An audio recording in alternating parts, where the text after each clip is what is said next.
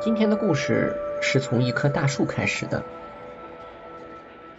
从前有一个很小的镇子，这个镇子小到地图上都找不到它，也小到整个镇子只有一个小广场。而我们刚才说的这棵大树呢，就是这个小广场的中心。镇子里的人们非常爱自己的这个小镇，而且呢，也特别喜爱这个小广场，因为在这棵大树之下呀。全镇的居民，他们最重要的一些日常生活、彼此的社交，都是在这里发生的。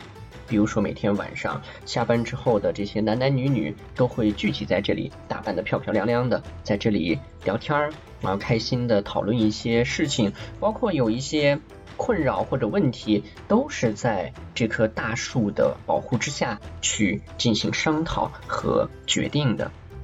本来看上去非常正常而平凡的日子呢，突然有一天发生了变化。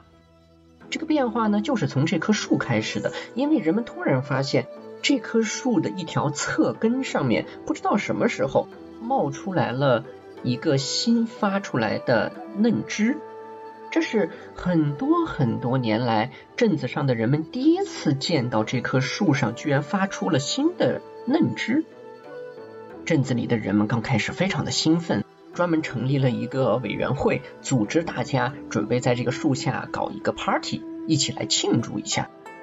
然而没想到的是，镇子里的人们并不都想参加这个 party，而且同时也有一些不一样的声音开始出现了。比如说，有一种谣言就说，这样的嫩枝的出现恐怕不是什么好兆头。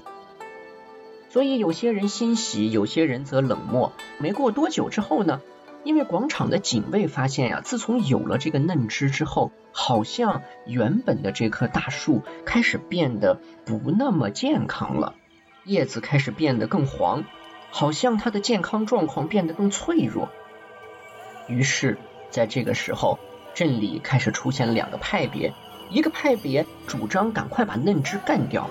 这样才能让这棵大树仍然保持原来的健康状态，而另一个派别呢，则把嫩枝看作是大树它的生命的延续和希望所在。他们觉得一码归一码，就算原来的大树发生什么事儿，这也不是嫩枝的错。于是，一方坚决的要保护母树而干掉嫩枝，而另外一方呢，正好相反，他们希望用尽所有的力气来保护好新发的嫩枝。争吵变成争斗，争斗变成了骚乱。两个派别都拿起来了家里干活用的工具，想捍卫自己心中的那个正义。终于，在一场傍晚的大乱斗的过程中，有几十个人受伤，被送进了医院。甚至在这个过程中，有几根新发的嫩枝也被踩坏，而原来的母树的树干上也受到了伤害。小镇的正常生活看上去离毁灭已经不远了，甚至那些不打算对此事发表看法或意见的居民，也被强行的要求加入两派之中的其中一方。在这危机存亡的情况下，大家终于决定。要找一个最公正而且权威的人出来进行一个最终的决断，而这个人呢，就是整个小镇上年纪最大的牧师。这位牧师在年轻的时候几乎参与了这个小镇的建设过程，而且也是由他亲手的种下了这棵大树。所有的人们集结在树下，聆听老牧师的判决。蠢货！你们都是蠢货！你们一边自称是老树的守护者，另外一边把自己叫做生命的捍卫者。你们根本无法守护任何东西，因为你们的所作所为不过是在伤害异己。这棵大树，它遵循生命循环的法则，循环的一部分就是赋予后来者以生命。如果老树死了，它们这些嫩枝也无法获得营养，而因此死去。但是如果不能孕育新的生命，老树活着又有什么意义？只知道捍卫嫩枝的人们，你们赶快做好准备，武装好自己，然后你们赶快去把你们父母的房子烧掉，同时把屋里的父母也一起烧死，因为他们马上就要变老了，他们要开始变得碍事儿了。而老树的守卫者们，你们也做好准备，当你们的孩子逐渐长大，试图取代或超越你们的时候，你们就赶快把他们践踏毁灭。你们都自称守护，但你们恰恰是在制造毁灭。说完这些话，老牧师慢慢的离开了一片安静的广场。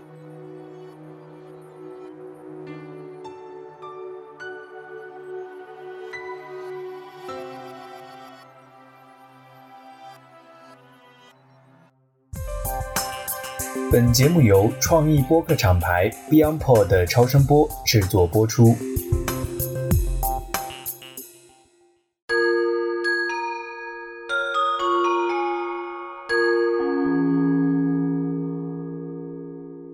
大家好，我是直立行走的锤总，这是我们二零二三年直立行走节目的最后一期了。我觉得还是那句话，冥冥之中自有天意啊。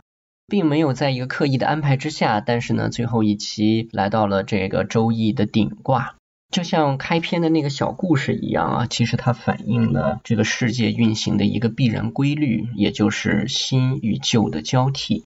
这个故事呢，其实来自于一本我想推荐给大家的很好的书，叫做《心理医生的故事盒子》，其中有很多能够治愈我们和让我们对人生形成反省的一个一个有趣的故事。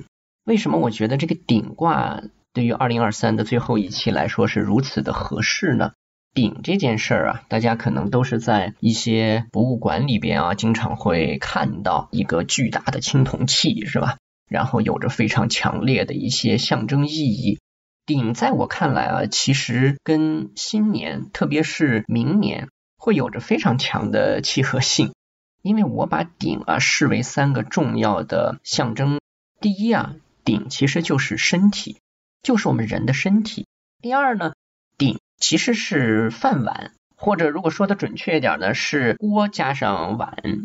上古先民其实用鼎这种东西啊，就是拿来做饭或者吃饭用的。那后来呢，逐渐逐渐演变成了国家政权的这种象征。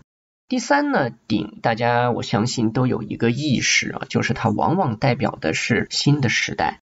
这三件事儿啊，其实我觉得是二零二四非常应该去注重的三个关键点：第一，身体；第二，饭碗；第三，新的时代。你看，今年很多人就已经在为饭碗发愁了，是不是？然后呢，今年从这个疫情之后，我们放开，经历了这个阳过的身体适应的过程，那到了年底，交叉感染流感的病毒等等，又再一次让很多的人。非常的难受，包括说很多孩子们，而且呢，我们也眼看着这个 AI 时代正在推动着滚滚红尘的变化，所以呢，这就是为什么我觉得这三个词啊非常的贴切。顶这个卦呀，如果我们从它的一个卦象上来说，很有意思，它叫做火风顶，就上面上卦是代表太阳啊、火啊这样的一个离卦。也就是上下两横，中间呢是一个这个阴爻，这个外实而中空。那么下卦呢是代表着风的巽卦，所以你看它叫火风鼎嘛，下面有风，上面点火啊，所以呢这个鼎卦呀，其实讲的就是做饭的事儿啊，就是得把一锅饭给它做熟了。一共这个六根爻，其中有两个是阴爻，首先是这个最下面的第一爻，这个是阴爻，代表着空啊。那就意味着你这个腿啊，得把这个实体支撑起来，下面才能点火，才能给予热量，才能让这个食物变熟。而上面呢，这个六五爻，也就是第五根爻啊，是个阴爻，它代表的呢是这个咱们刚才说博物馆里的这个鼎最上面是有两个耳朵的，对吧？哎，它是中空的。那么这两个耳朵起到了非常重要的作用，因为古代的这个鼎啊，把饭做熟之后，是中间插一个杠子。叫悬，然后呢，要把这个东西得抬到大家聚餐的大厅里边来，再分配到各自的餐具里去。所以呢，你看这个顶卦呀，其实它从这个象上面来说啊，就很形象的展现了它的一个寓意。那为什么咱们就首先来说说这个身体？我为什么说顶卦首先是身体呢？身体是什么呀？我们人的身体啊，其实就是个反应堆，它其实就是一个化学反应堆。大家可以想象，我们的身体是靠什么来运维的？其实是不断的靠对其他的身体的一个侵占来维护维系的。你想想，我们吃的东西，对吧？我们整天要吃熟食，其实就是把其他的有机物的身体占为己有，把它们变成我们的食物，然后从中获取能量。所以我们自己就是个反应堆，蛋白质的加工厂。那么同时呢，我为什么说鼎是身体呢？大家都知道，说这个鼎在历史上啊，特别是在我们的青铜时代的时候。它往往代表的就是国家的政权，就像这个伟人说的，这革命不是请客吃饭啊，所有的政权的建立其实都会经历一个很重要的过程，是什么呢？就是身体的侵占。大家看看那些各种各样的战争片儿，别管是谁侵略谁，你看永远都少不了一件事儿，就是对人体的侵占，要么把这个人杀掉，要么呢就是各种的虐待和侵害。特别是在一些战争片里，我们有一些让人非常难受的镜头啊，特别比如说针对妇女、孩子对他们身体的一种侵害，这就是人性本身必然存在的一种恶。所以呢，这个鼎所代表的权力的一个建立啊，其实背后往往是血淋淋的。那这个话说到这里呢，我就想给大家再推荐一本书啊，就是这个很著名的一位青年历史学家叫李硕，他写了一本很好的书叫《简商》。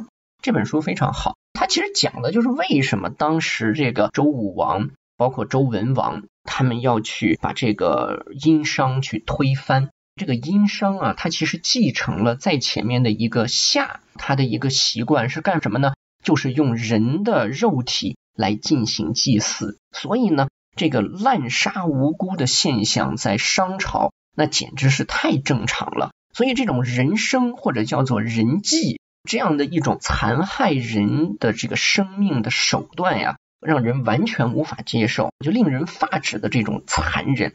因此呢，这个殷商这样的一个政权呀，没有办法再被人们拥戴下去。其实鼎这个东西啊，在那个时代就非常可能被用于处置奴隶或者是战俘的身体。用这种烹煮的方式，把人体变成是用来祭天的材料来使用。包括当年这个秦国的战神白起战胜了赵军之后呢，就坑杀了几十万的赵军。那这个就更疯狂了，这个就等于把整个大地都变成了一口鼎啊，对不对？所以呢，我们说这个鼎啊，它其实就是人的身体，它就是用于让一种所谓的材质。经过水火等等的一种加工，然后完成了一个能量的转化和再生产、再制造。而且大家看鼎，你发现没有，跟我们这个人体的构造很像，对吧？下面是腿，然后呢，中间哎一个大肚子，哎里边是装着这个吃的喝的，然后装着这个我们每天不停的在进行能量转化呀、新陈代谢的这些蛋白质和能量体。所以，我们人体就是一口鼎啊，是不是？那为什么我说这个鼎这个卦跟明年啊，我们如果说的严谨一点的话，不仅是二零二四年，而是这个我们说的即将到来的甲辰年有非常强的关联呢？哎，这里呢就是我想提醒大家的第一点，就是在甲辰年呀，希望大家一定要有意识的在自己的这个身体使用上啊，保持一个比较好的自律。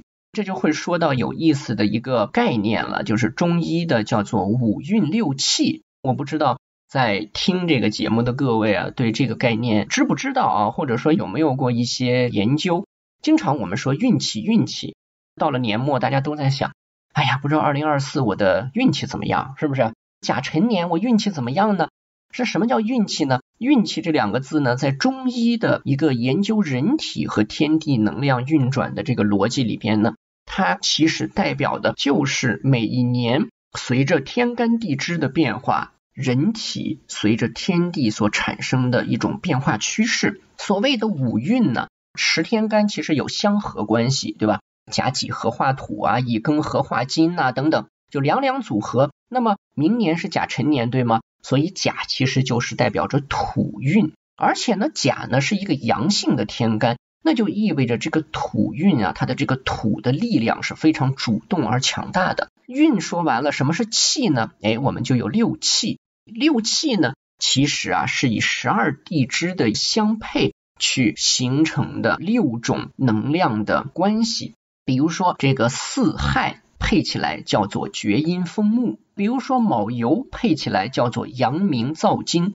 如果呢，对于这个中医稍微有一些了解的同学啊，应该会知道一件事，所谓的太阳少阳、太阴少阴，还有阳明厥阴等等，它代表的是中医对于人的一种身体状况，以阳和阴为核心分野的机能分类。所以呢，明年咱不是这个辰嘛，是不是龙年啊？辰戌他们配在一起叫做太阳寒水。这是六气之中的一种，那我们就可以从甲辰这样的一个天干地支对明年人体健康变化上的能量影响做一个小的概括了。一方面呢，土运太过，土的力量太强大；另外呢，太阳寒水司天，太阴湿土在权。那它代表的是什么呢？第一，土的力量太过了，太过呢就意味着脾啊、胃啊。或者它的这种冲动性太强，那么土太过呢，谁会遭受受克的状态呢？土克水，所以呢，以水为代表的这个肾，它其实就会受到比较大的压力。另外呢，由于土太过啊，那谁来制止或者说来制约土呢？就是木，因为木克土，它所对应的就是肝，所以呢，这样的一种相互制约的关系呢，在明年就会形成什么呢？一方面，大家的脾胃压力是比较大的。脾胃啊，其实在这个《黄帝内经》里被称作后天之本，这就说到我们刚才的鼎嘛。你这个鼎，人体你怎么作为一个有效的反应堆？首先就是你的脾胃得好，对吧？胃口得好，你的这种消化啊等等各方面的机能得强。在中医理论中啊，脾啊它主的是生清，也就是让这种提取出来的生命的这些能量啊，能够向上去升腾，能够融入你的机体里边，被有效的使用。而胃呢降浊，它把这个反应堆处理过之后的这些糟粕、用不着的这些废物去排除掉。所以啊，脾胃非常的重要的地方就是它能够让能量真正被机体有效的筛选、转化，并去它应该去的地方。所以你要是脾胃不和的话，你这个人体的这口鼎本身，你的反应状态它就不行。所以呢，大家如果去看过中医、吃过中药的话，你会发现很多的中医啊，不管你得的是什么病，但是呢，他都会或多或少的从调理脾胃的角度去考虑配一些所谓臣药、君臣佐使。不管调什么，它都相应的一定要调你的脾胃，因为它是后天之本。而且呢，脾胃这件事儿为什么说在明年它的压力比较大呢？它在我们这个中医理论跟这个所谓情志。七情六欲啊，跟这个情志之中的什么相关联、相对应呢？就是思，也就是思虑啊。今年大家的这个生活压力比较大，明年呢又面对着新的一些变化，所以呢，每个人其实肯定都是得在工作呀、生活呀、学习呀，包括情感呀，得在很多方面去动脑子，得去解决一些新出现的困难的问题，面对挑战。所以呢，这个思虑是少不了的。经常说茶不思饭不想，为什么茶不思饭不想，不想饮食了呢？因为你的思和想的这个力量啊，这个气血呀，都放在那些糟心事儿上去了。所以呢，脾胃明年受到的这种压力呢是很大的。那紧跟着呢，它所影响的就咱们刚才说的这个代表水的这个肾。那肾呢是先天之本，中医很重视这个肾，因为肾呢它也代表着一种收藏、闭藏，所以呢。你的一种人体的这个原始的最重要的生命力量啊，其实都是在肾的这个功能体系中被有效的收藏起来的。这个思虑过多，吃也吃不好，吃下去也不消化不舒服。那第一呢，就是人的作息不规律；第二呢，在这种不爽的状态下，往往在我们现代社会，大家就选择去发泄放纵。所以呢，这其实都是对肾的一种巨大的消耗。最后呢，就是肝。代表木啊，它要来制约这个土，所以呢，肝风盛行，肝中的这个能量啊，它会不断的涌动，那么也会造成郁结，肝气不舒啊。所以呢，我刚才为什么首先就会讲这个鼎作为身体这件事儿？首先呢，我就希望在这个二零二三年的最后一期的时候提醒大家，当然也祝福大家能够健健康康的。很重要的一点是能够守护好自己身体这口鼎。如果它的这个反应的状态不是良性的话，再好的机会摆在你面前，你也无福消受啊。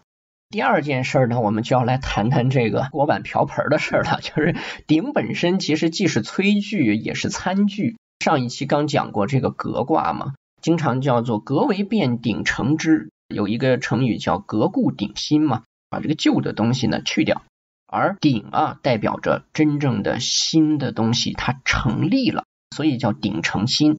但是啊，这个天下大事变来变去。有一个主要的目标是没有变的，都是为的是有一口好饭吃。所以中国人呢经常说，哎，这个你这是铁饭碗呀，哎呦，你这抱的是金饭碗呀，哎，用饭碗呢来代表我们的职业，同时呢也会说，哎，忙了半天不就是为了有口饭吃吗？所以明年怎么能够端稳自己的饭碗很重要。而这个饭碗这件事儿啊，其实以前就是鼎。那这里呢，就必须要说到一个很重要的事情了，就是人类有别于动物最重要的一件事，其实一个是熟食，对吧？它有能力把这个食物加工成熟的。哎，那鼎作为这个最重要的这口大锅，它代表呢是把众人采集来的这些食材资源放在一起，然后呢把它这个加工成熟食。第二件事情呢，就是人类不同于动物的是什么呢？是聚餐。这两件事啊，对于整个人类文明能够在这个群雄环伺的自然界啊，一骑绝尘的发展起来啊，都有着极为重要的作用。那咱们先说说这个熟食这件事儿。要知道，熟食对于人类的大脑发育是有极其重要的影响的。最近这不是这个巴以双方又在这儿打来打去嘛，是吧？哎，但是呢，就是在这个以色列这边啊，其实呢。就有一个很重要的科学发现，这个还是我从《自然》杂志啊，这个 Nature，像我以前的我的母校这个中科大啊，每年就是你发表了多少在这些重要期刊上的文章，代表了一个学校它的这个科研能力。Nature 呢，它其实有一个自己的一个分刊，Ecology and Evolution，也就是生态和进化。在这个刊物里边呢，登了一篇科研文章，是耶路撒冷很著名的希伯来大学呀。这里的考古学家，他们在胡拉盆地，这也是以色列当地的很重要的考古发掘的一个区域，在这里呢，发现了一些比较奇怪的这个鱼类的遗骸，这化石啊。从遗骸的牙齿上面来看，当时这个鱼类啊是被专门的在特定温度下加工过的，可能两百到五百摄氏度，那就意味着呢，这些鱼不是被直接扔到火里去的。就说明，其实，在那个时候，人们已经掌握了用一个炊具去烹饪鱼类或者说食材的这样的技术了。这个遗址距今多少年呢？七十八万年。所以呢，就说明那么久远之前，人类啊已经开始掌握烹饪这件事了。那烹饪的这个“烹”字啊，一会儿我们会讲到，它跟这个鼎卦的关系也是非常深厚的。但是熟食这件事儿啊。它就让人类啊有了更好的一个发育机会，也就是你的这个脾胃，咱们刚讲完脾胃，这个反应堆啊，它的压力大大的降低了，因为熟食更容易消化，所以这样一来呢，整个人体它的这种气血，它的这个能量啊，就可以更多的向脑部集中，这也就意味着吃熟食的远古人类啊，他们可以把更多的能量用于思考。所以这就是这个有脑子的会武术，谁也挡不住，是吧？对其他的这些生物来说，那就是一个灾难的开始。因此呢，熟食这件事儿呢，其实让人类在大脑发育、智力发育上面呢，构成了一个强有力的优势。第二件事儿呢，就是刚才咱们说的这个聚餐这件事儿。聚餐呀，其实很重要。它是一个太重要的社交场合了。其实全世界的几大宗教啊，你发现对聚餐都是非常重视的。那咱们中国人就更不用说了，对吧？咱们中国人最重视的就是吃饭。有事儿没事儿，不管什么问题不能解决了，哎，或者说今天这个生意谈的特别顺利，都得先吃饭，对吧？在饭桌上有些事儿反而好解决了。人们能在一起共同的吃饭，分享食物，这其实本身啊就是一种相互信任以及有着一种相互合作的这个意愿的一个直观的表现。大家想想，你在上古的时代，对吧？一口大鼎，然后呢，部落里的人们分别出去忙碌，打回来的这个食材呢，共同放在这一口大锅里边。所以中国不是有一句老话吗？特别有名，叫做“肉烂了都在锅里”，对吧？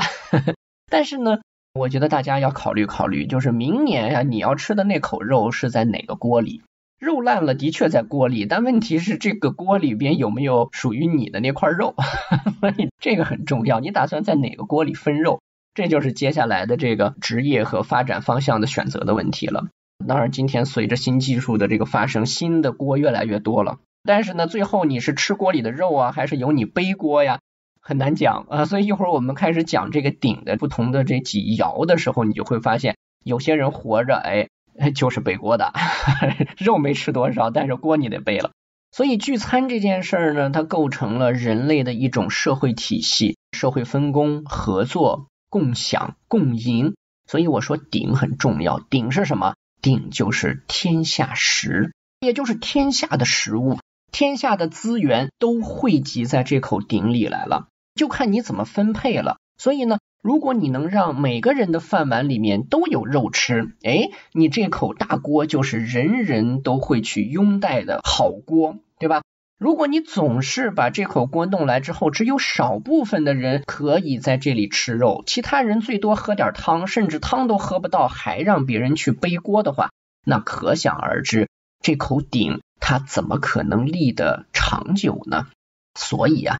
我说这个鼎这个卦非常有意思的就在于，它既是我们经常说的，它是一个政权的象征，同时呢，它又是一个非常接地气、充满了烟火气的重要的人类社会工具。那当然啊，随着这个分配的一个权力的集中化，大家的这个打回来的粮食都放在这口鼎里，煮完了之后怎么分啊？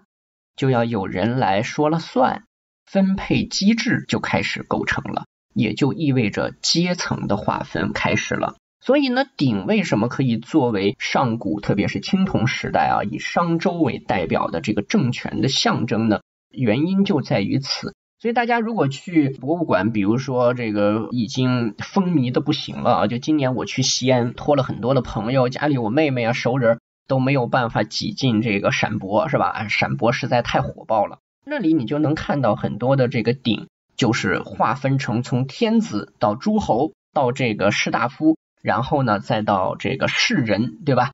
不同的级别，你能够使用的鼎的数量就不一样。天子用十一个鼎，有些人就只能七个、五个，对吧？随便你敢越级吗？这就叫僭越，是不是？所以呢，鼎的数量、鼎的大小、鼎的一个所谓规制。它开始变成了社会阶层的划分了，因为它本身代表的就是利益的分配机制。那既然鼎的象征作用已经被拉高到这么高大上的地步了，都变成了森严的这个社会阶层的等级象征，变成了这个国家权力的政权的象征，那它就有一个特别重要的事儿，这也是中国人自古以来呀，别管是大到国家，小到一个家庭。最为追求的东西就是一个字稳，鼎这个东西一定得稳啊，所以它象征的就是这个政权长治久安，它能够立得稳。哎，那就涉及到第三个问题了，也就是在新的时代，鼎新嘛，鼎永远代表的是新的时代到来了，但是这个新的时代它能不能稳得住呢？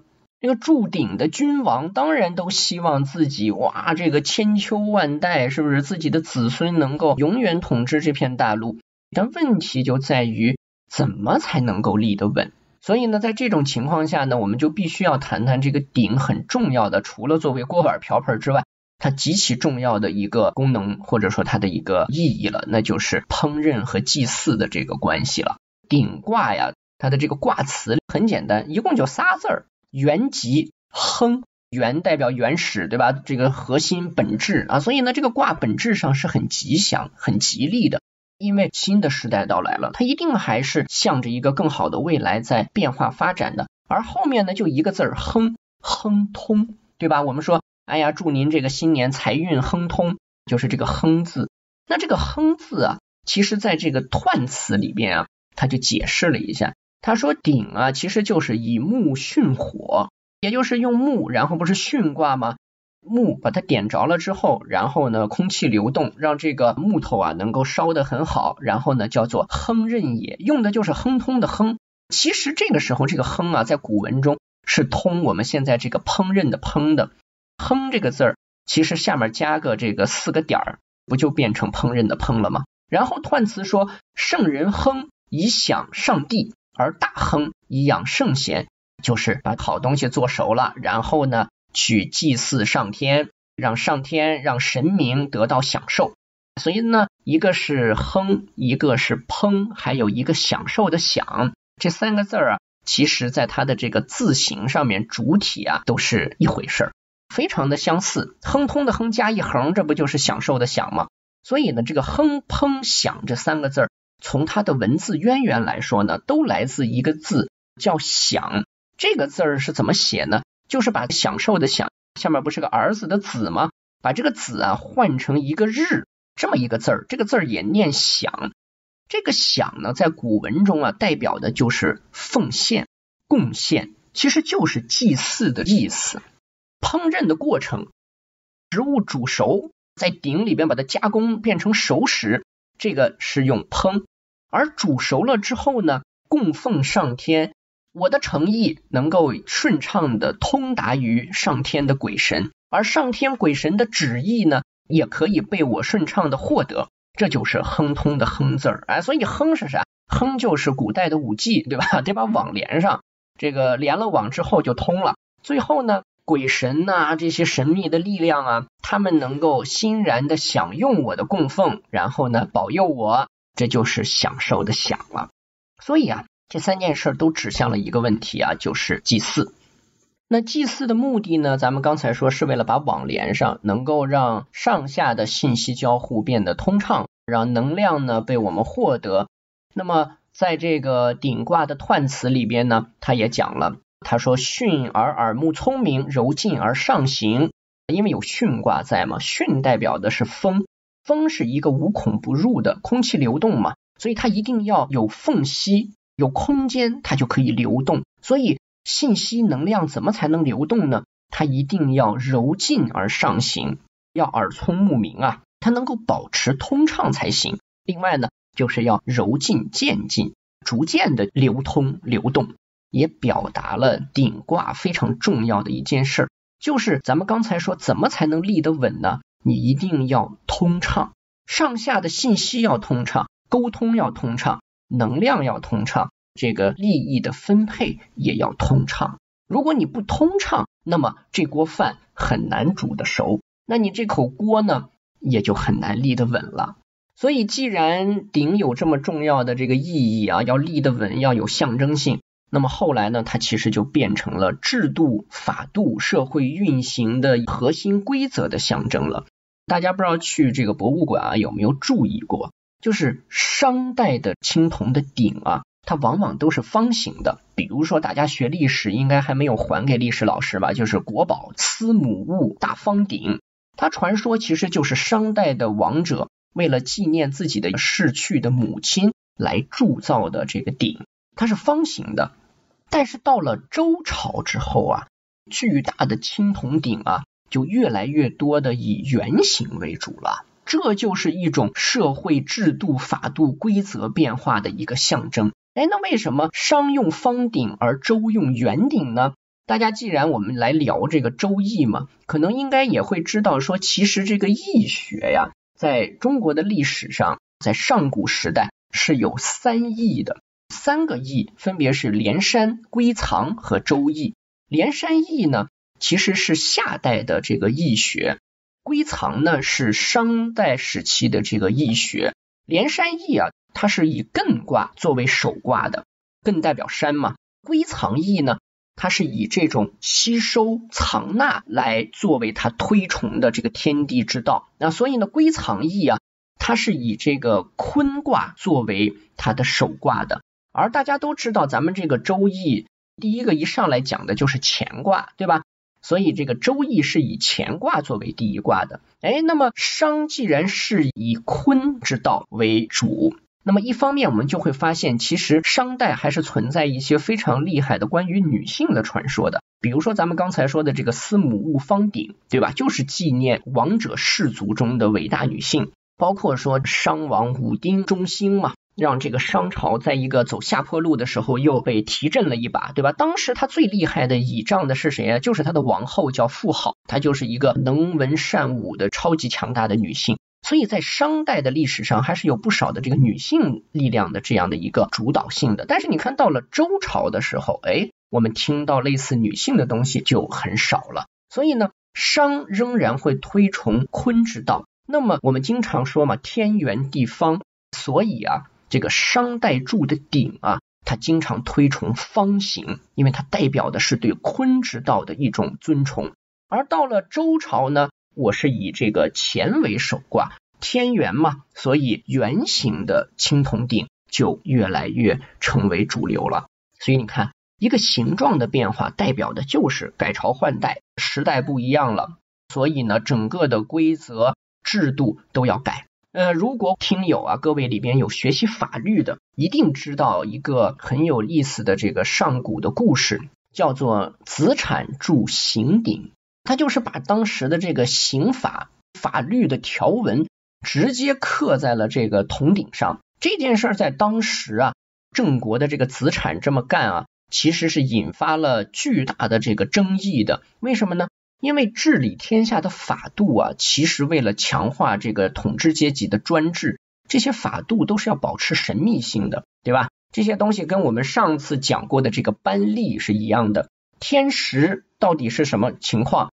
然后呢，治理人间的法度，上天是怎么说的？这哪是你们小老百姓应该了解的事情？但是呢，子产是中国历史上第一个把法律条文明确的铸在鼎上。然后向国民进行发布的。说到这个郑国的子产，让我想起也很有意思，就是郑州今年夏天的时候有一个特好玩的事儿，不知道大家当时注意到没有啊？也是引起了大家的热议，就是郑州给这个著名的金水河河道两侧贴瓷砖的这个事儿，很多人就质疑政府的这个做法，对吧？这是不是一种无用功啊？做一种没有意义的面子工程啊？等等，这条金水河。传说呢，就是跟咱们刚才说的这个郑国的子产就有直接的关系。子产这个人啊，非常受人民的爱戴，原因就在于呢，他非常的大公无私。他死的时候啊，家里啊都没有留下什么财产。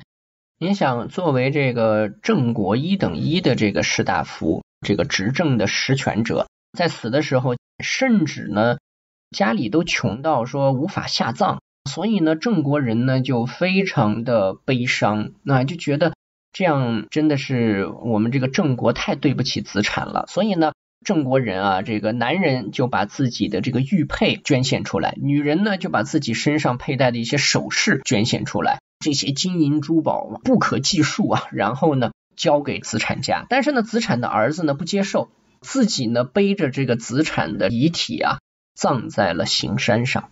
结果国人听了之后呢，特别的感动，这些金银珠宝啊什么也不想收回去了，就把这些啊都扔进了当时郑国的这条河流里边。所以呢，这条河呢后来就叫做金水河了。听友里边有郑州的朋友的话，应该对金水河是非常熟悉的。所以这其实就是这个子产铸刑鼎的一个故事。所以鼎代表着什么呢？就是咱们刚才反复在说的意思，就是它一定是稳固的。它的存在就意味着一件事情成立了，所以呢，大家是不能轻易去推翻它的。但是咱还是那句话，一个事儿真正成立不成立，还是要看它的运转机制本身是否让更多的人拥戴。所以呢，不管是从商朝的方鼎到周朝的圆鼎，还是子产冒天下之大不韪，把这个统治派的一个金科玉律刻在了这样的一个铜鼎上。都是用一种新的事物的成立性来推动时代的发展。那今天很多的公司，其实，在现在这个比较艰难的情况下，肯定也在寻求新的一些变革的方向。如果想推陈出新的话，会踩很多的坑，因为如果改不好，会让大家没饭吃的。这就是在鼎的这个爻辞里边会让大家看到的。这锅饭做熟了之后呢，也未必是能够顺顺利利的吃到嘴里的。这也就是为什么在这个鼎卦的一个象辞里边啊，他说木上有火，鼎，君子以正位凝命。凝呢是凝固的凝，它代表着水变成了冰，变硬了，对吧？液体变成了固体。什么叫凝命啊？就是把你祭祀的时候从上天领取的使命能够确定下来。能够顺应天意，什么是天意？天意自在人心。所以呢，你能不能把自己变成人心之所向？如果可以的话，那你就能够凝命，让这个国家的命运稳固下来，让你的那口鼎也随之稳固下来。因此呢，从这样的一个角度来说呢，咱们就说说这个鼎卦的爻辞吧。鼎卦的爻辞非常有意思啊，首先是初六爻。初六爻叫做鼎颠指，立出脾，得妾以其子，无咎。我说这个鼎是身体啊，这件事儿真的是板上钉钉了啊。就是初六爻一进来，在我看来，其实说了两件事。第一件事呢，就是要做新的饭的话，得把这口锅呢刷干净。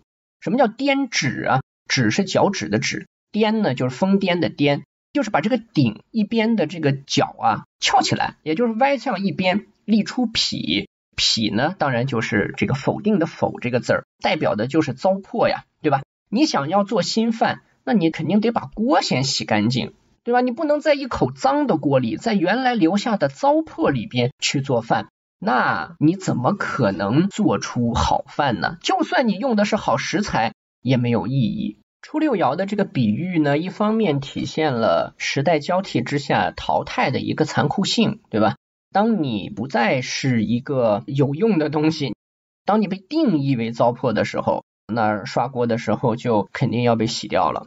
说起糟粕这件事儿，让我想到了我们经常说思想上很多的中国人还留着辫子，也就不得不想到辛亥革命。其实甲辰年啊，非常的有意思。大家有没有发现，按甲辰年往下数的话？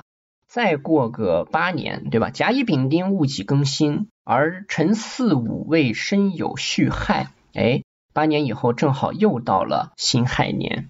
而我想，对于整个近代中国来说，最重要的一个年份，恐怕就是辛亥，因为我们都知道辛亥革命。所以呢，二零三一年正好就是辛亥革命爆发一百二十年的一个纪念的节点。那这里呢，就有一位很著名的历史学家啊，也是在两年前刚刚逝世的著名的历史学家，叫张开元先生。那么他呢，其实研究整个辛亥革命史啊，是颇有见地的。他就提出了一个非常好的历史的这种大视角的观点。他说，辛亥革命啊，它的影响和渊源是要看上下三百年。辛亥革命前三百年往前数。那正是明清的这个交接的一个时间点，而辛亥革命往下三百年呢？哎，我们现在即将到达辛亥革命的一百二十年了。那么在它这下面的三百年里边啊，其实所代表的是一场惊天动地、翻天覆地的一个大的变革，它带来的影响对于整个社会真正的推动作用，可能要放在三百年的维度里边去看。才能够逐渐的理清它的脉络，以及判断它的一个所谓增长变化的一种趋势。我们恰恰是辛亥革命快要走完一半的这个影响路途的时候。如果从比喻成一个人的年龄阶段的话，哎，他可能正处在生命爆发力的所谓青年阶段。然而呢，其实我能今天很明显的感受到。我们说这个鼎卦一上来要洗锅，要倒掉糟粕。可是呢，在人们的心里啊，很多的糟粕很显然还没有倒得很干净。这前段时间呢，这个大家应该都知道王自如的那个事儿，跟这个格力的老大董明珠，然后接受一个采访。王自如呢，其实表达了一番对于自己的这位领导的一个崇敬之情。这件事儿呢，就马上引发了巨大的这个争议。绝大多数呢都是在调侃、嘲笑，然后呢用各种夹带私货的方式去鄙视这件事儿等等。从我的角度来说，第一，我倒真不觉得王自如说错了什么。他所表达的，包括说跟着一个有经验的人去向他学习，甚至说跟他一起去开会，都是一种学习，都能获得进步。我回想一下，我刚进广告行业的时候，我所经历的就是这些。我就是在跟着我的领导一块出去开会，帮着拎包，帮着安排电脑，做会议的这个纪要。我不是从第一天就开始能够在会议中拥有我自己的发言权。那我的这种真正的一个在职业中的专业的素养和历练来自哪里呢？不就是来自于像这些专业人士的虚心的学习和跟随吗？我们换句话说，如果今天咱别说是格力的董明珠了，有一个相对比较健康的公司的老大，身边有总经理助理或者董事长助理这样一个位置，我相信有很多人都觉得那是一个非常好的工作机会。不管从任何一个角度来说，我觉得王自如所说的事情都是一个打工人自然会说的事情。有些人呢说王自如的这个表现的方式，哎呀，太媚俗了，是吧？哎，一副小人谄媚的样子等等，在这个维度上在这做批判。我们大家实在一点啊，就是当我们自己面对自己的领导的时候，在年会上敬酒的时候，在开会的时候，跟领导去表达自己的一种对他所说的东西的认同的时候。难道我们就没有谄媚之心吗？也许这位大 V 自己啊，曾经在行业中结怨呀，或者如何，这是他自己做人的问题。但是在今天的这个环境下，我们来看待这件事儿，其实他所说的东西并没有那么的糟糕，或者说有问题，这是我的看法。然而我要说的糟粕是什么呢？我看到有些大 V 呢，直接就开始开这个男女间的玩笑了，甚至有些大 V 呢。自己还曾经既做过男人也做过女人，那既然都已经在性别之间穿梭过了，还何必拿着性别的这点事儿去开一些低俗的玩笑呢？我觉得这就是糟粕，这就是在你脑子里边始终有的那根辫子。咱们说的难听点，如果今天不是一个男性的下属向女性的上司表达这样的一种崇敬之心，我们把他的性别改变一下。一个女下属向男上司表达这样的一种说法，或者是同性的上司下属之间去阐述这样的一些内容的话，我相信它引发的这种热议的一种情绪都没有这么大。这就是对性别天然的一种谁在主谁为次的一种所谓的糟粕。所以呢，这样的糟粕啊，其实在我们的思想中还有很多。因此，张开元先生说，辛亥革命上下三百年。在三百年的一个大的历史跨度里边，我们应该怎么样看待真正的所谓革命的力量以及它带来的影响？我觉得是作为一个开始迎接顶新时代的人来说，应该具备的一种能力和素养。所以呢，这就是要做饭先刷锅，对吧？先把糟粕弄清楚。第二件事，为什么我说跟身体有关呢？这就是这个初六爻的下半句。得妾以其子无咎，什么意思啊？就是原来的正妻生不了孩子，哎，这个子嗣这个问题啊得不到解决，原来的正妻可能失去了生育的能力，他没有办法完成这个必然的使命，所以呢，得妾以其子，在这种情况下，找个小妾吧，让小妾具备生育能力的人来生子，来完成这个最重要的所谓伦常之事。那么在爻辞中呢，他说无咎，没有问题。尽管呢这个找妾来生孩子这个事儿呢有点不合规矩，但是呢毕竟你是为大而失小，所以呢成大器可以不拘小节，在这些小规则上面可以做一些突破。权宜之计，为的是让这个大的规则得以保护，得以执行。所以这别管是妻生子还是妾生子。其实所代表的就是一种身体的侵占嘛。其实，在中国几千年的时间里面，这就是跟现代的这个女性主义啊，讲这种生育观啊等等，就有很大的关系了，对吧？我们一向都认为说，女性就是一个生孩子的工具，就是个器具，呃就是一口鼎，肚子里边应该用来生育孩子的，这不天经地义的事儿吗？所以你看这个初六爻说得妾以其子无咎，功能上面能够完成社会的使命，那么就是 OK 的，可以不拘小节。所以呢，一方面要把残渣倒掉，没用的就把它赶快毫不留情的洗刷掉；另外一方面呢，没用的呢靠边站，让有用的过来完成它应该有的功能。所以呢，我说初六爻啊，其实在顶卦里边是蛮残酷的。一爻一上来就体现了在一个革旧鼎新的转折点上时代的残酷性。那接下来呢，就是九二爻。九二爻啊，其实在顶卦里边特别的好。一方面呢，它跟上面的这个六五爻能够相应；另外一方面呢，这个居于中嘛，往往一居于中呢就比较安全。所以呢，它的这个爻辞叫做“鼎有时，我愁有疾，不我能济疾”。什么意思呢？其实呢，有几种不同的解释。首先，第一个毫无争议的就是鼎有食，这个鼎里边呢是实实在在的有东西的，说明呢饭是做好了，已经装满了美食的。但是呢，我仇有疾，这个仇就是仇人的仇啊。这个时候就有一些解释上的大家不同的看法了。有些呢认为这个指的就是自己的仇人，另外还有一种说法呢，说这个其实指的是自己的配偶。当然呢，这个配偶呢。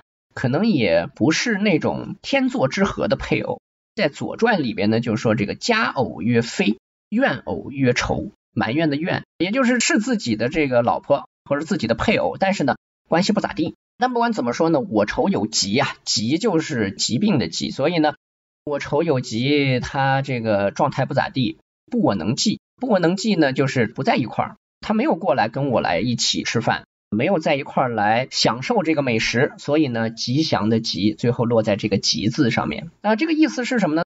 其实就是在革新的这个过程中，新的规则建立的过程中，这个胜利果实啊，被自己能够充分的享受。那放在今天的一个商业环境里边来说呢，就是你抓住了某些竞争壁垒，你的这个竞争者啊，或者说你的这个所谓仇这一方呢，哎，他在这个方面竞争力不佳。他没有办法跟你去做对抗，所以呢，鼎有时，但是呢，不会被别人给分占了，因此呢，这是一个可以独享的一块胜利果实，是很好的。好，接下来呢，我们就说说这个九三爻。九三爻啊，其实在整个鼎卦里边特别重要，它的这个爻辞是这么写的，叫做鼎耳革，其形色至高不实，方与亏毁，终吉，最终是吉祥的。但前面说了个啥意思呢？第一，鼎耳革，咱们记得刚开始咱说这个鼎卦的时候，我说它的两根阴爻是吧？一个是下面的这个腿代表的是空的，一个呢上面的这个耳朵代表的是空的，就是这个鼎上面的两个像把手一样的东西啊。那为什么在九三的时候这耳朵就出来呢？九三这个爻的位置，如果把整个卦看成是一个抽象的鼎的话，这九三正在这个鼎的肚子这里啊。这里怎么就出来耳了呢？这就有意思了啊！这就说明新鼎的铸造者，新的一个规则的制定者呀，他这个推陈出新，出幺蛾子，他想玩点新鲜玩意儿，所以呢，把这个饵呢给整到肚子这儿来了，整到中间这儿来了。但是呢，这个顶耳一革，革新的革嘛，对吧？把这个顶耳的这个位置一改变，把它的这个操作逻辑。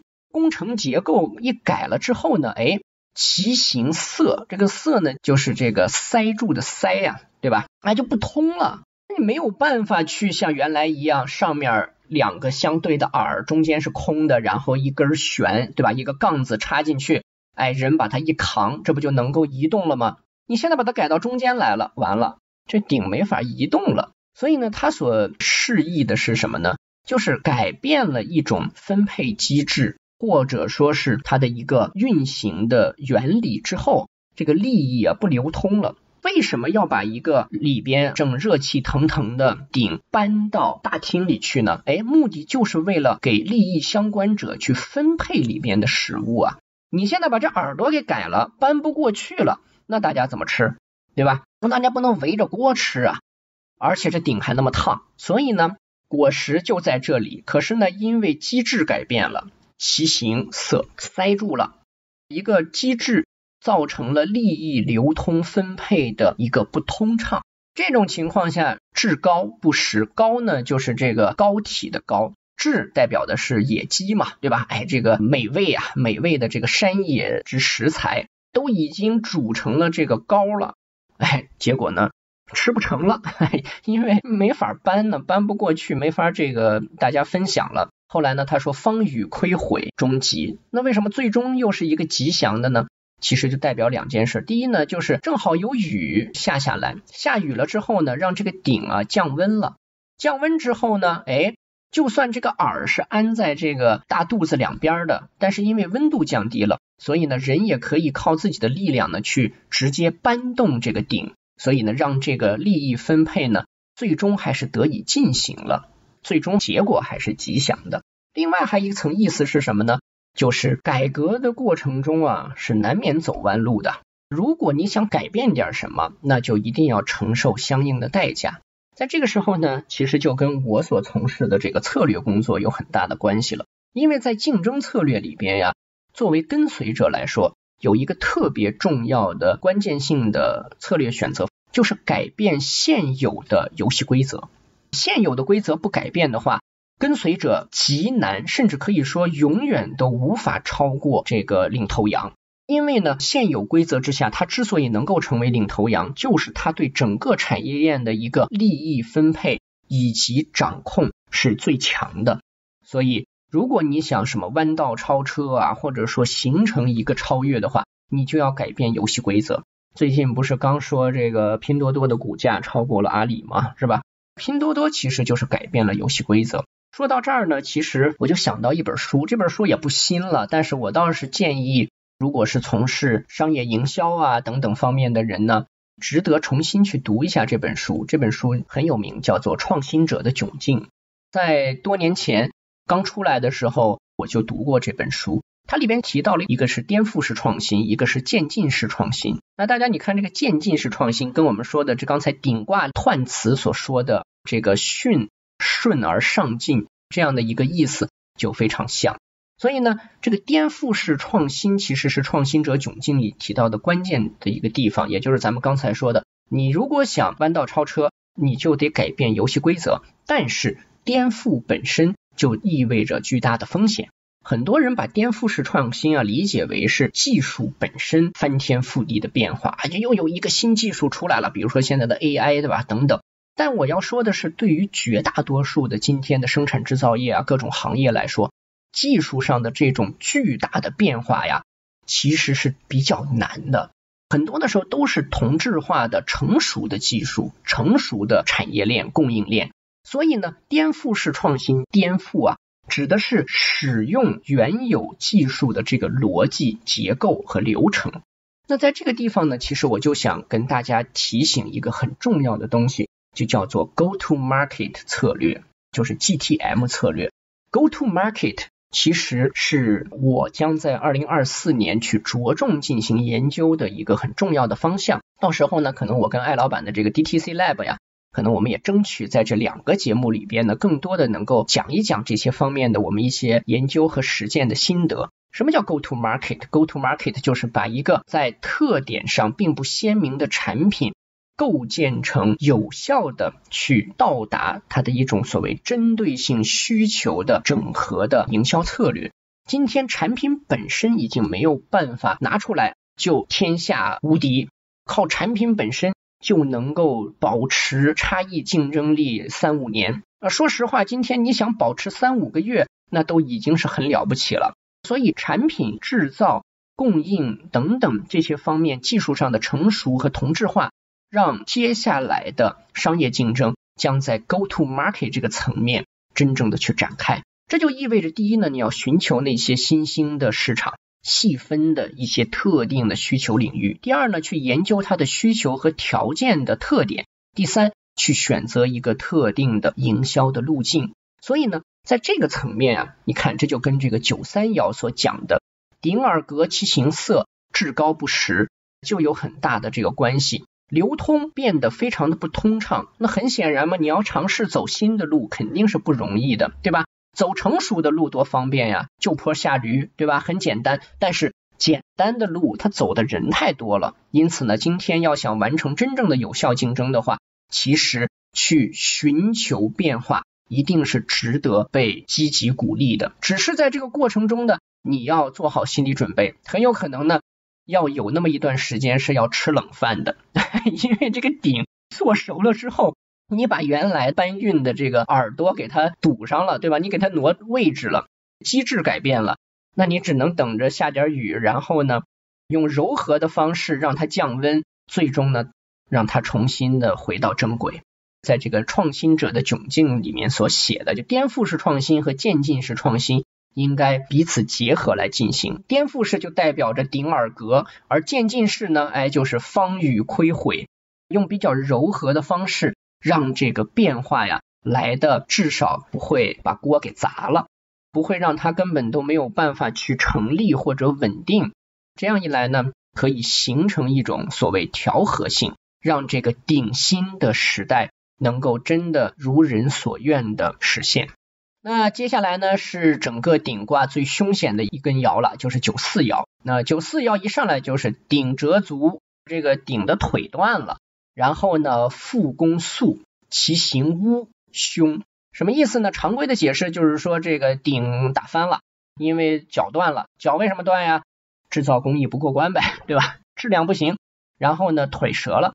腿一折呢，这个顶里的东西洒出来，把这个老大的身上搞得一团糟。那复工素，素呢代表里边的这个食物啊，所以呢这个肉粥啊、食物啊要献给主公的东西搞翻了，非常的狼狈。这个现场哇太尴尬了，是吧？在这种情况下，其形屋，呃，有一种写法呢，形就是形态的形，屋呢是三点水一个房屋的屋，意思是。哎呀，一片狼藉，污秽不堪呐，所以呢很凶。你想把老大给整郁闷了是吧？整怒了。但是呢，还有一种解释，我觉得更符合这个本意，更凶残，就是其形污啊，形写的是这个用刑的刑，就是刑法的刑。屋呢是房屋的屋，右边一个立刀旁。大家知道这个屋刑啊，你一看，哎，在屋子里边动刀是吧？巫刑在古代就是在房间里直接诛杀，什么意思啊？就地正法了，判都不判了，哎，就是我天哪，这个好好的一锅粥，对吧？正准备吃呢，给整翻了，是不是？集合了大家的力量，好不容易找来的食材，花费了那么多的木头，然后把它给煮熟了，好不容易搬到面前了，正准备要吃了，你把它给整翻了，判都不用判了，直接就在这屋里把你宰了。所以呢，这个巫刑也叫巫诛之刑啊，是古代的贵族直接被在屋内执行死刑的一种状态。它跟这种一般，比如说经过正规的一个判决，然后呢，在百姓的这个吃瓜群众的围观之下公开行刑是不一样的。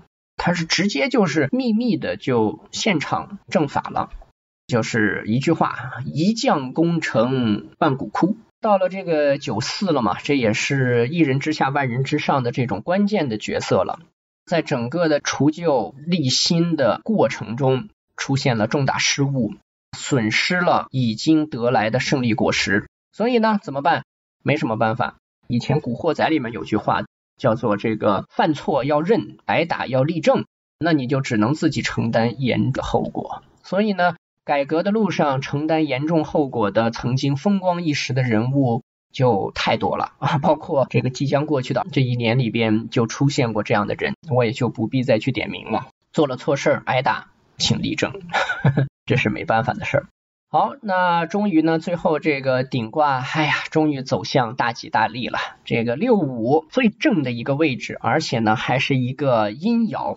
保持一种空的状态，这是什么？这就是真正的耳来了，还是在这个位置受力是最合理的，而且呢，保持了它的一个虚，也就是中空的状态。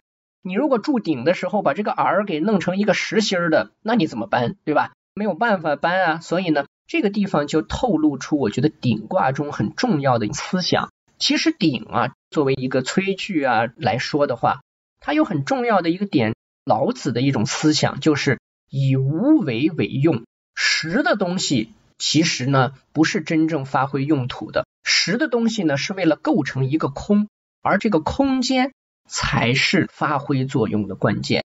所以呢，这也就意味着说，在这个顶一个新的事物成立的过程中，到了关键的时候呢，它之所以能够成立，就是因为它留有空的地方，既有这个实，但是呢。要想推动这个实的一个有效分享，其实就要保持空。空能干什么呢？这不就是顶卦所说的这个巽风，它能够穿过，流通流动是顺畅的。只有在这样的一种规则和体系之下，这个鼎它才能真正发挥合理的有效作用。所以到六五爻的时候啊，特别好，就叫做鼎黄耳金悬立真。哇，这太厉害了！这个耳啊是黄颜色的，黄呢大家知道这是代表土啊，这就是非常的中正，它在尺寸上，在它的规制上非常的正。这样的话呢，受力点各方面就非常好。其实呢，所比喻的就是你的这个规则，它要非常的正，它要能够利于流通。然后呢，用的这根杠子呀，是直接用金的穿过了这个顶的耳，代表黄耳的黄代表中庸，金呢代表的是一个很刚强、很可靠、非常组合良性的一个器具的搭配。那么当然，这个胜利果实的分配就变得非常的轻松简单了。最后上九爻呢，就又拔高了，价值提升了，叫做鼎玉悬。大吉无不利，哇，简直是顺风顺水，这个不可阻挡了。这个时候不用金选了，不用金属的选了，用玉选。那么玉呢，大家都知道，这个玉为君子之德呀，是吧？那么玉呢，具有很多的被中国人推崇的它的一种德性在里边。那鼎上面呢，这个悬是用玉来制的，一方面代表着尊贵，一种显贵的装饰。另外一方面呢，玉也是一种柔韧性，玉悬在上，刚柔结也，这就是这个象辞里所说的刚柔并济，然后呢有节，所以在这样的一种至高的一个统治的纲领之下，这个鼎啊，不光立得稳，运转起来是很顺畅的，而且呢，它还有很强的这种文化的引领性，它能够塑造自己的人类象征意义。这就是为什么在上九爻就开始用玉的玄了，所以到这里呢，顶卦也就接近尾声了。我们二零二三年直立行走的最后一期也接近尾声了。在这里呢，首先请允许我向所有的我的听友表达真挚的一个感恩。在整个这一年多的运作的时间里边呢，其实经历了很多我自己的纠结。有很多的一些自我怀疑，但是最终其实是群里啊，包括说评论区的很多听友对我的一种支持和鼓励，让我能够保持着一个天行健，君子以自强不息的一个自我的状态。感谢大家能够扶着我在直立行走。另外呢，也是借顶卦，在二零二三年接近尾声的时候，第一，祝福大家在新的一年，在即将到来的甲辰年，能够健康。能够平安，能够保持好对自己身体的一个关爱，不要去糟蹋自己的身体，不要去过度消耗自己的身体。第二件事情呢，就是希望每个人在二零二四年碗里都能够有肉吃，都能够得到属于自己的美食，照顾好自己的这口身体的顶，同时呢，也能够在更大的顶里边能够有自己的肉吃。所以呢，这也是我的一个祝福。